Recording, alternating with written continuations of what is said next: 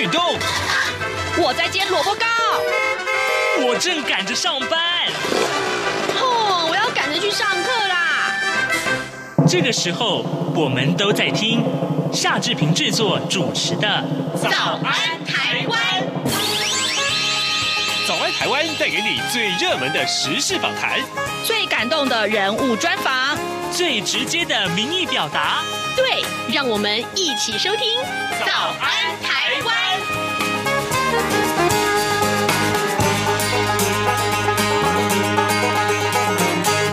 早安，台湾！我是夏志平。各位听众，今天是二零二一年的九月三十号，星期四。哇，时间过得好快，今天已经九月底了。这个月只剩下十、十一、十二这三个月。今年哦，今年只剩下这三个月了。好，呃，今天呢，礼拜四，呃，刘必荣时间这个单元，待会儿我们要为您连线东吴大学政治系刘必荣教授来，请刘老师解说重大的国际新闻。今天我们要锁定的这些重大的新闻，包括了就是呃，德国的。这个呃国会大大选呢，是影响性非常的大。另外啊，呃孟晚舟事件，我们也要。多一点点时间来探讨。不过呢，更重要的是，昨天呢，呃，日本的呃自民党选出了他们的党魁，也就是说，下一任的首相已经出炉了。到底是谁呢？我相信各位听众从新闻上都已经看到了。待会儿我们也会请刘老师跟大家一块儿来解说这些重要的消息。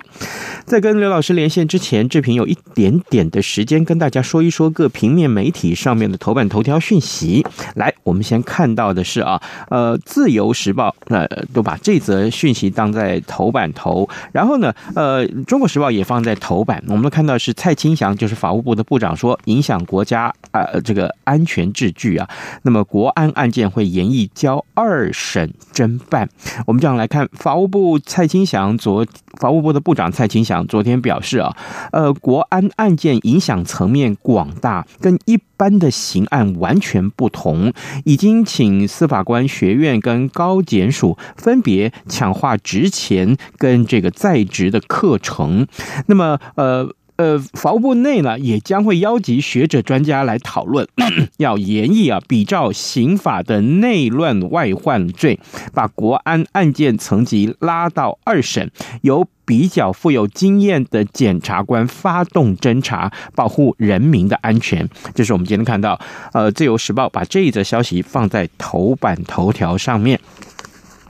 另外呢，我们也看到，呃，《联合报》和《中国时报》同样把刚刚我们所说的啊，这个岸田文雄将会出任新的日本首相这件事情放在头版头。我们来看一看《联合报》的这个内文啊。日本自民党在二十九号举行了党魁的选举，那么前外务大臣岸田文雄在第二轮投票的时候，以两百五十七票对一百七十票击退了呃这个新冠疫苗的接种推广大臣河野太郎而当选了，他也将会成为日本第一百任的首相。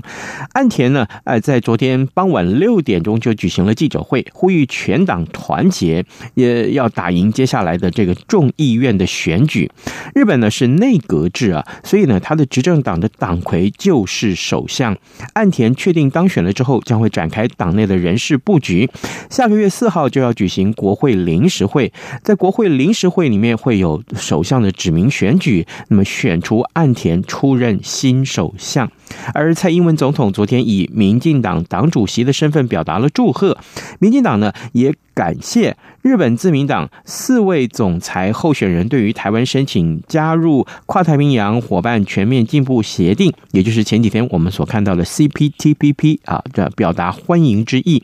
国民党的主席啊当选人朱立伦他也致函道贺啊，希望能够强化跟自民党的关系。好，这就是我们今天看到联合报跟呃中国时报上面的头版头条讯息。当然，呃，昨天啊岸田的这个。呃，记者会有强调了很多重点，待会我们也看看刘老师跟大家来分析。现在时间早晨的七点零四分三十七秒，我们先进一段广告，广告过后马上就回到节目的现场来。从两岸、国际、历史文化与财经等角度透视中国的《这样看中国》节目，每周一到周五晚间九点三十分到十点在中央广播电台播出。如果您对这样看中国节目有任何收听想法或意见，欢迎寄信到台北市北安路五十五号，也可以透过电子邮件的方式。节目有两个信箱：二零二零 at rti 点 org 点 tw，或是二零二零零二零三 news at gmail.com。再次谢谢听众朋友们的收听与支持，请持续锁定每周一到周五晚间九点三十分到十点播出的《这样看中国》节目。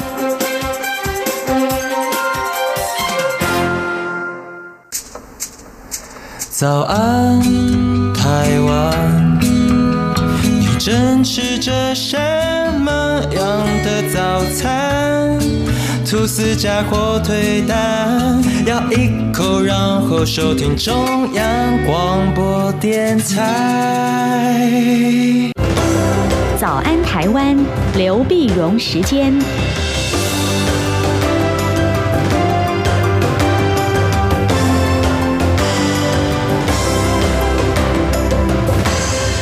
这里是中央广播电台台湾之音，您所收听的节目是《早安台湾》，我是夏志平。现在时间是早晨的七点零六分二十七秒。来，我们要为您连线东吴大学政治系刘碧荣教授，我们请刘老师为大家来解说重要的新闻外电。老师您早，早，各位听众朋友，大家早。谢谢老师再度与我们的连线。老师，我们首先把焦点看到德国啊，呃，这个德国在二十六号的时候举行了国会大选，这个大选的结果好像有点出乎我们的意料之外。老师，呃，可以为你为为我们的听众解说一下这个呃选举的结果是什么？对，那其实呢，因为这个呃德国的投票的结果比较复杂哈，嗯，但是我们先看这结果，当然最后是这个社会民主党的中央偏左的社民党呢，呃胜出。啊，嗯，那胜出，那么他的得票率呢是百分之二十五点七，呃，二十五点七呢，呃，执政党的执政的基民盟呢，呃，他才就百分之二十四点一，就差一点点了，差大概不到两个百分点啊。那么，呃所以所以当然还有两个政党，当然一个是绿党是个十四点八，一个是自由民主党百分之十一点五啊。那这一次的这次选举呢，呃，在选前的时候，不管是呃，最先是看起来是绿党领先。然后就民调的时候，然后接着是呃梅克尔他们执政联盟就是基基民盟领先，然后后来就是呃社民党领先啊，就三个党呢其实各有领先，各领先呢这次大家觉得哎比较跟他想的哎有点呃就是基民盟的执政的联盟呢选的很差，嗯，他二十四点一是史上最差的得票率。啊，但是呃社民党呢呃他是四年前的时候在国会选举他在百分之二十点五。啊，那结果他现在是二十五点七，哇，那选的非常好。那过去几个月的民调呢，很多看起来就他说大概是百分之十五左右，一直不好。本来最早的时候呢，呃，社民党因为他就是这样子，他选出来的一个结一个结果，代表他选竞选呃总呃这个的总理的是肖尔兹。肖尔兹呢，他是梅克尔现在政府是大联合政府，是基民盟和社民党。所以肖尔兹跟梅克尔是不同党，但是他在梅克尔内阁里面是担任担任这个副总理，而且兼财政部长。财部长因为因为肖尔兹有点跟梅克尔很像，就是很多时候走中间路线。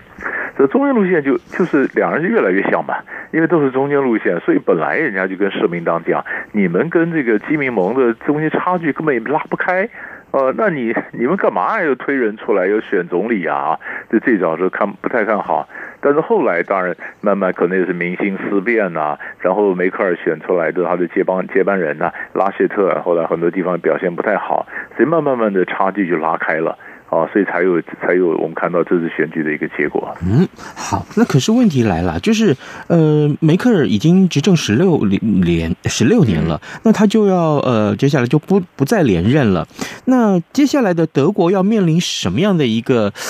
第一个是内政，还有他的外交的整个路线会调整吗？对，所以他这个这个问题呢，首先我们就看说，因为你看起来好像社民党他领先了，嗯，领先，但是问题是呃阻隔啊，对。啊，这这不够半数嘛，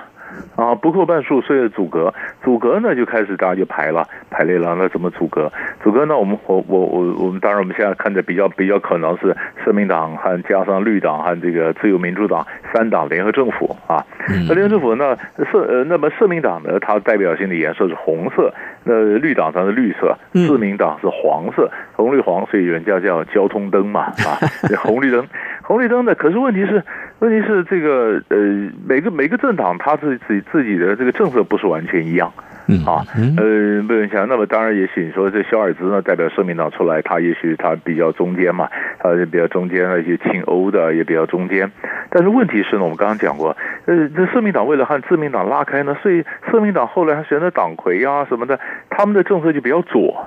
就是整个党的路线呢，跟党这个总理候选人的路线中间不见得完全合拍。嗯，那现在就是呃，肖尔兹他如果怎么讲，他们就谈谈谈，假如谈了这个几个党联合，但是社民党的经呃，就是过他们这个联合政府的，必须透过全体党员投票通过。哦，跟谁几个联合？那党员要是没通过的话，或党内几个比他更左的，他说我们不要跟自由民主党，自由民主党太右了，或者怎么样？那你这个联合政府就没有，就就成不了，成不了。那当如果都是组不了的话呢？那所以，呃，拉谢特就基民党就是说，那他组不了，那我可能还有机会出来组阁啊。哦，那所以这就是按照德国过去的经验呢，他的整个整个选举呢，呃，就是组阁呢，这搞了好几个月。嗯，搞几个月，就中间有一段青黄不接的时候，青黄不接的时候呢，你说他这个呃政策要看最后端出来什么政策，但是基本上的几点可以看得出来。第一个呢，呃，梅克尔对中国大陆是非常呃，有人说是软弱，有人说太友善啊。但是现在整个大的氛围呢，是对中国大陆比较强硬，比较强硬。那所以这个将来跟这个中国的政策是不是会有点整个检讨或整个讨论？然后第二呢，梅克尔的这个难民难民政策还是很宽宽宽宏大量的，让了很多的难民进来。那说难民进来呢，可是这一次阿富汗的事情发生以后，德国内部有人担心，或者欧洲都有人担心，会不会又一批阿富汗难民进来呢？啊，那么难民问题可能也会他们重新再检讨。呃，当然，那有要有人赞成，有人反对，这都会产生这个辩论。所以，所以现在慢慢有人开始检视，就是梅克尔时代他留下了什么？那新的这个政府呢，他又怎么样去变化？啊，那么当然也有人讲说，你看梅克尔呢是 非常少有的这个一个政治人物，他最后要下台的就任满离任之前呢，他的支持度还这么高。对啊，那人们就讲说，那到底是德国人是支持梅克尔呢，还是支持他的政党？呃，就后来发现是支持梅克尔，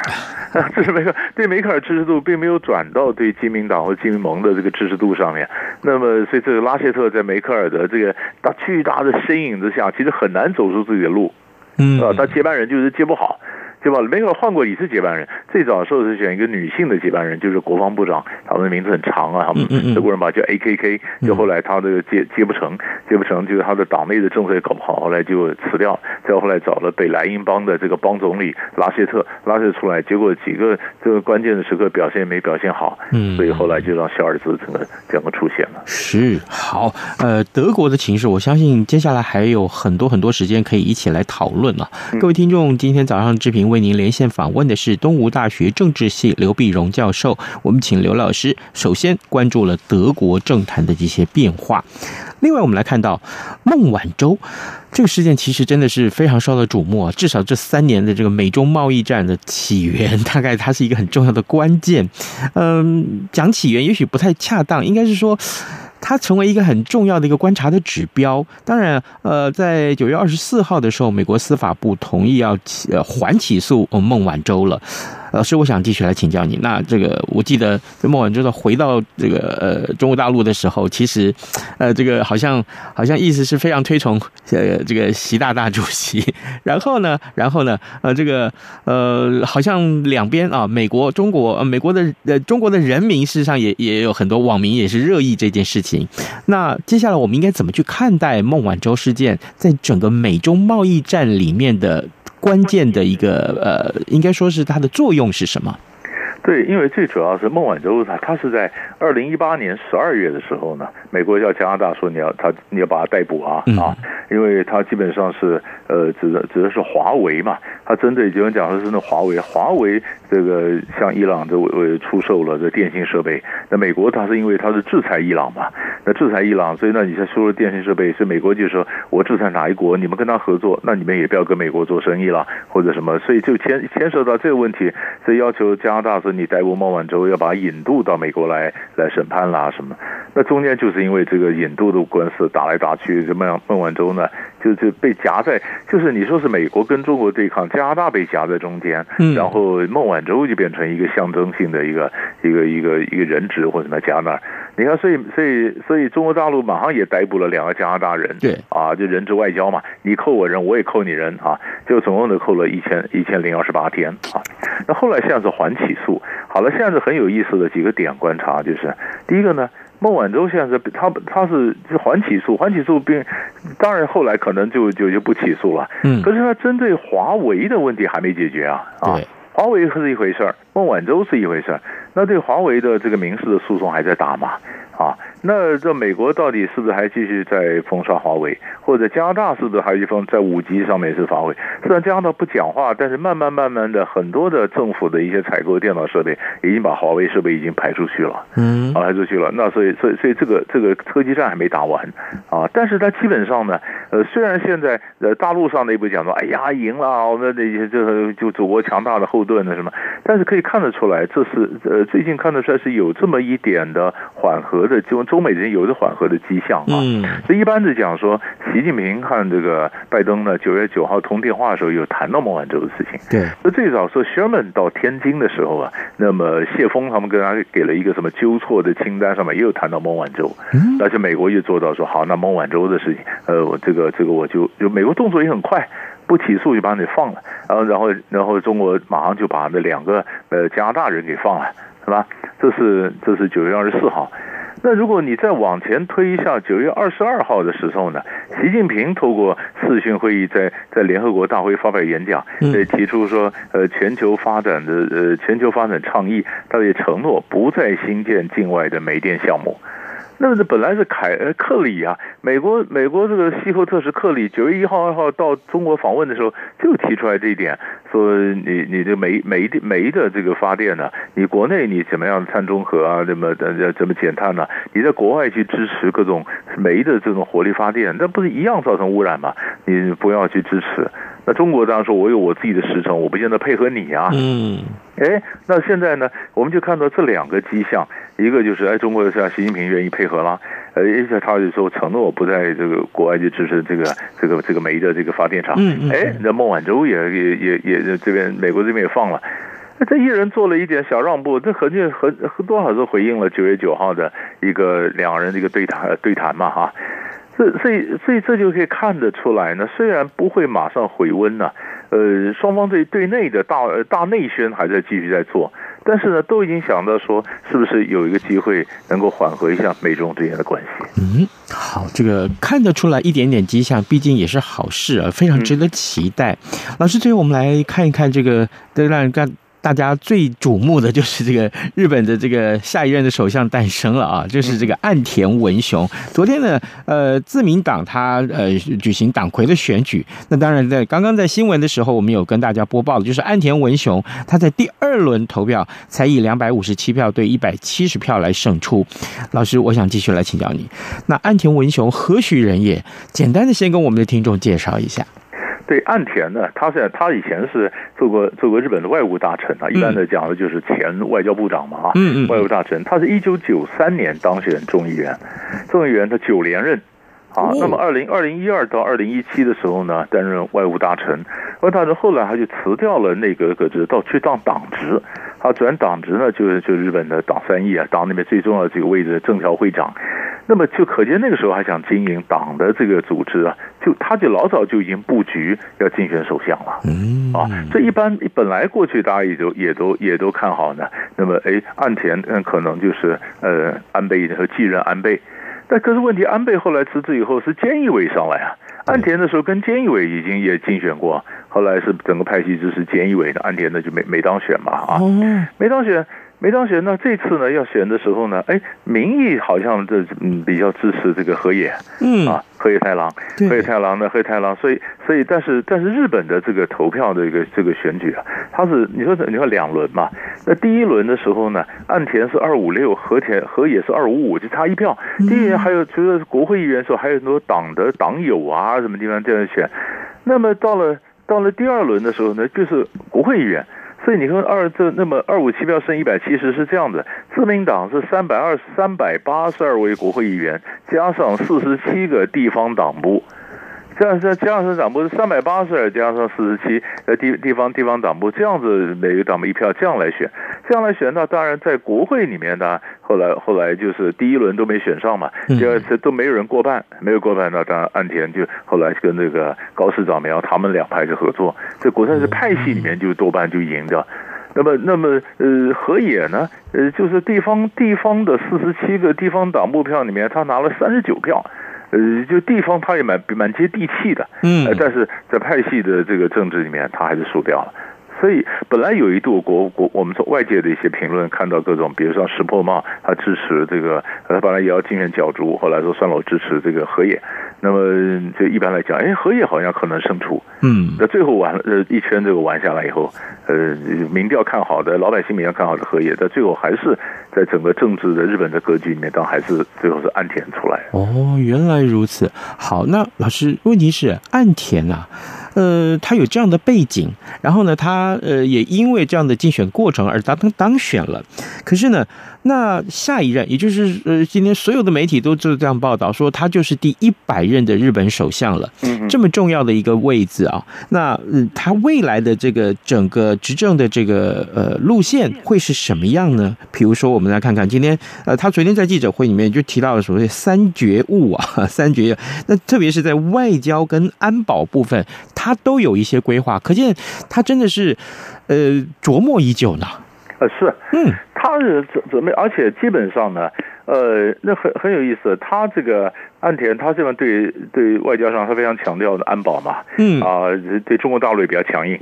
啊。其实其实这几个都对中国都强硬，嗯，但是但是岸田算也也蛮强硬的，然后他也挺台湾。啊，他还挺台湾。他说台湾是这个民主阵线的，在这《华尔街日报》访问的时候，他说是呃，台湾是这呃这民主对专制的一个前线国家嘛，哈、啊，嗯，那么支持台湾，那么当然也是台湾加入 CPTPP 啊，啊，那么他当然也也也也就是加强跟美国的关系啊，啊，对，就就是基本上美国也都蛮放心的，有这样的一个一个安田上来嘛，哈、啊，嗯，呃。那当然，他也说要变化，变化，变化。当然，就外交政策上，我想他不会有太大的变化。嗯，啊，对，变化。但是内政上，也许党内的人事啊，什么，他会年轻化，什么，会有点感，会会会有一点做法。但是问题是，他现在马上马上面对的就是，你看他他在当选以后，十月四号的时候，他会正式在国会里面当变成首相嘛？因为这他是他是正多数党嘛，对不对？嗯。然后在十月八号的时候呢，他就跟国会报告施政方针。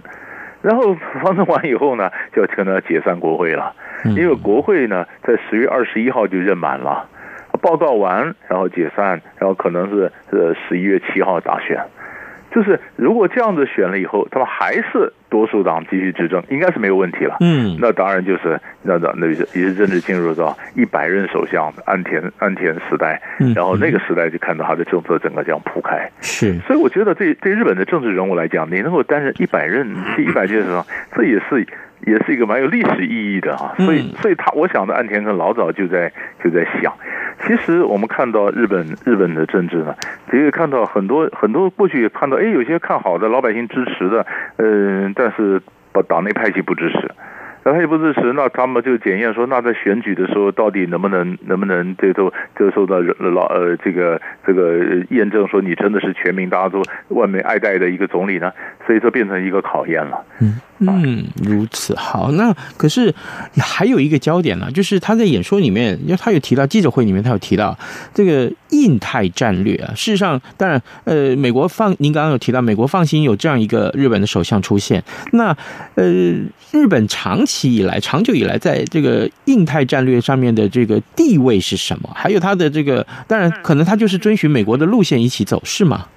对，最早最早的时候呢。印太或者什么呃呃一个自由开放的印度太平洋什么，其实是日本最早提出来。安倍安倍第一任首相时候谈到钻石钻石圈的这个概念，就是美就是就是一个钻石，就是美美国、日本、印度、澳洲，就是构成四边像个像个钻石。嗯，那最早钻石的构想是安倍他们提出来。后来川普上来以后，就接着接着就哎那这个也就觉得蛮好用的，就直接接着就接过来了。接过来就改了名字，就叫叫叫印度太平洋印太。但是印太印太战略其实真的来讲的话，有一点小问题啊。因为你看，从太平洋列到印度洋拉着印度，印度其实现在的心呢不全在太平洋这边呢，因为印度的心其实在阿富汗那边呢。因为阿富汗阿富汗塔利班上来以后呢，塔利班上来以后，印度呃印度发现过去他支持是克布尔当局，结果他的整个投资整个全盘就就输掉了，输掉了。那些巴基斯坦。中国的势力进入到进入到这个阿富汗，进入到印度的西边啊，呃，更加强。那印度说他在可可能更关心的是阿富汗的问题，所以我觉得他在太平洋这边是应付一下。那太平洋这边当然北美国最终还是靠了也澳日本和澳洲嘛，嗯，这一个当然就是和就是阿库斯，就是美国、英国、澳洲不是刚成立了军事同同盟嘛，对，然后第二就是美日安保嘛，所以北方的美日安保，南方的阿库斯，这是这才是构成美国在在在西太平洋的两个方两个这个同盟一个重镇，然后这印太变得就变得是一个外交上的一个一个布局。啊，其实这里面当然还，所以所以为什么美日关系一直是美国在亚太战策的一个基石？所以美国很就放心按这个安田文雄上来，所以这个东西可以稳定美国在继续他过去的整个西太平洋遏制中国的政策，可以你可以看得出来了。好的，呃，各位听众，今天早上志平为您连线访问的是东吴大学政治系刘碧荣教授，我们请刘老师为我们解说了三个非常重要的国际议题，包括了德国政坛的变化。还有孟晚舟事件，另外当然更重要，最新出炉的岸田文雄将会出任新的日本首相这件事情，我们也谢谢老师跟我们的分享，老师谢谢您，谢谢谢谢。有人形容二零二零年是台湾的 Parkes 元年，使用手机可随时随地收听的形式，滋养了听觉，丰富了视野，而你也加入了 Parkes 的行列了吗？央广新闻部制播的众多精彩节目，陆续在各大 Parkes 平台上架，包括《早安台湾》、《两岸 ING》、《这样看中国》、张正霖时间、蔡明芳时间，还有《这样看香港》、舍之岂能藏乎？想跟你聊聊天，以及港式大排档节目，通通随点随听。欢迎透过 Sound 声浪平台搜寻央广节目名称，就可以收听到精彩的央广新闻节目。快拿起手机，让我们在 Podcast 平台相见。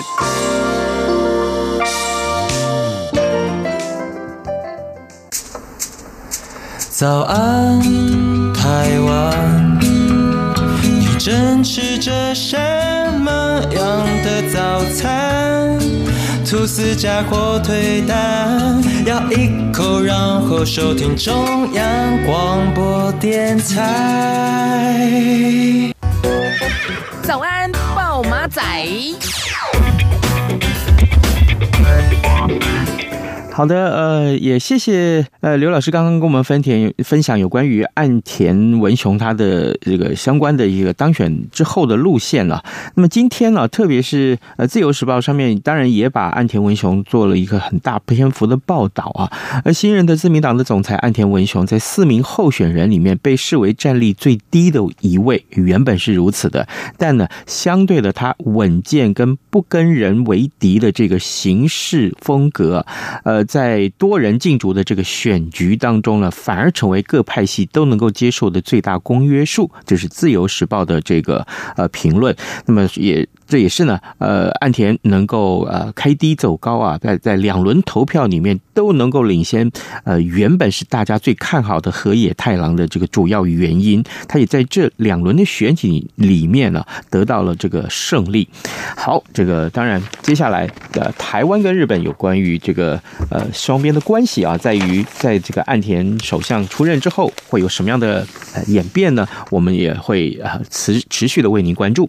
另外，今天自由时报上面这个头版的这个照片非常有意思啊，呃，各位提到热气球是不是在台东才呃能够呃做得到，对不对？那现在啊在。高雄也可以了，呃，高雄爱月热气球啊，这个呃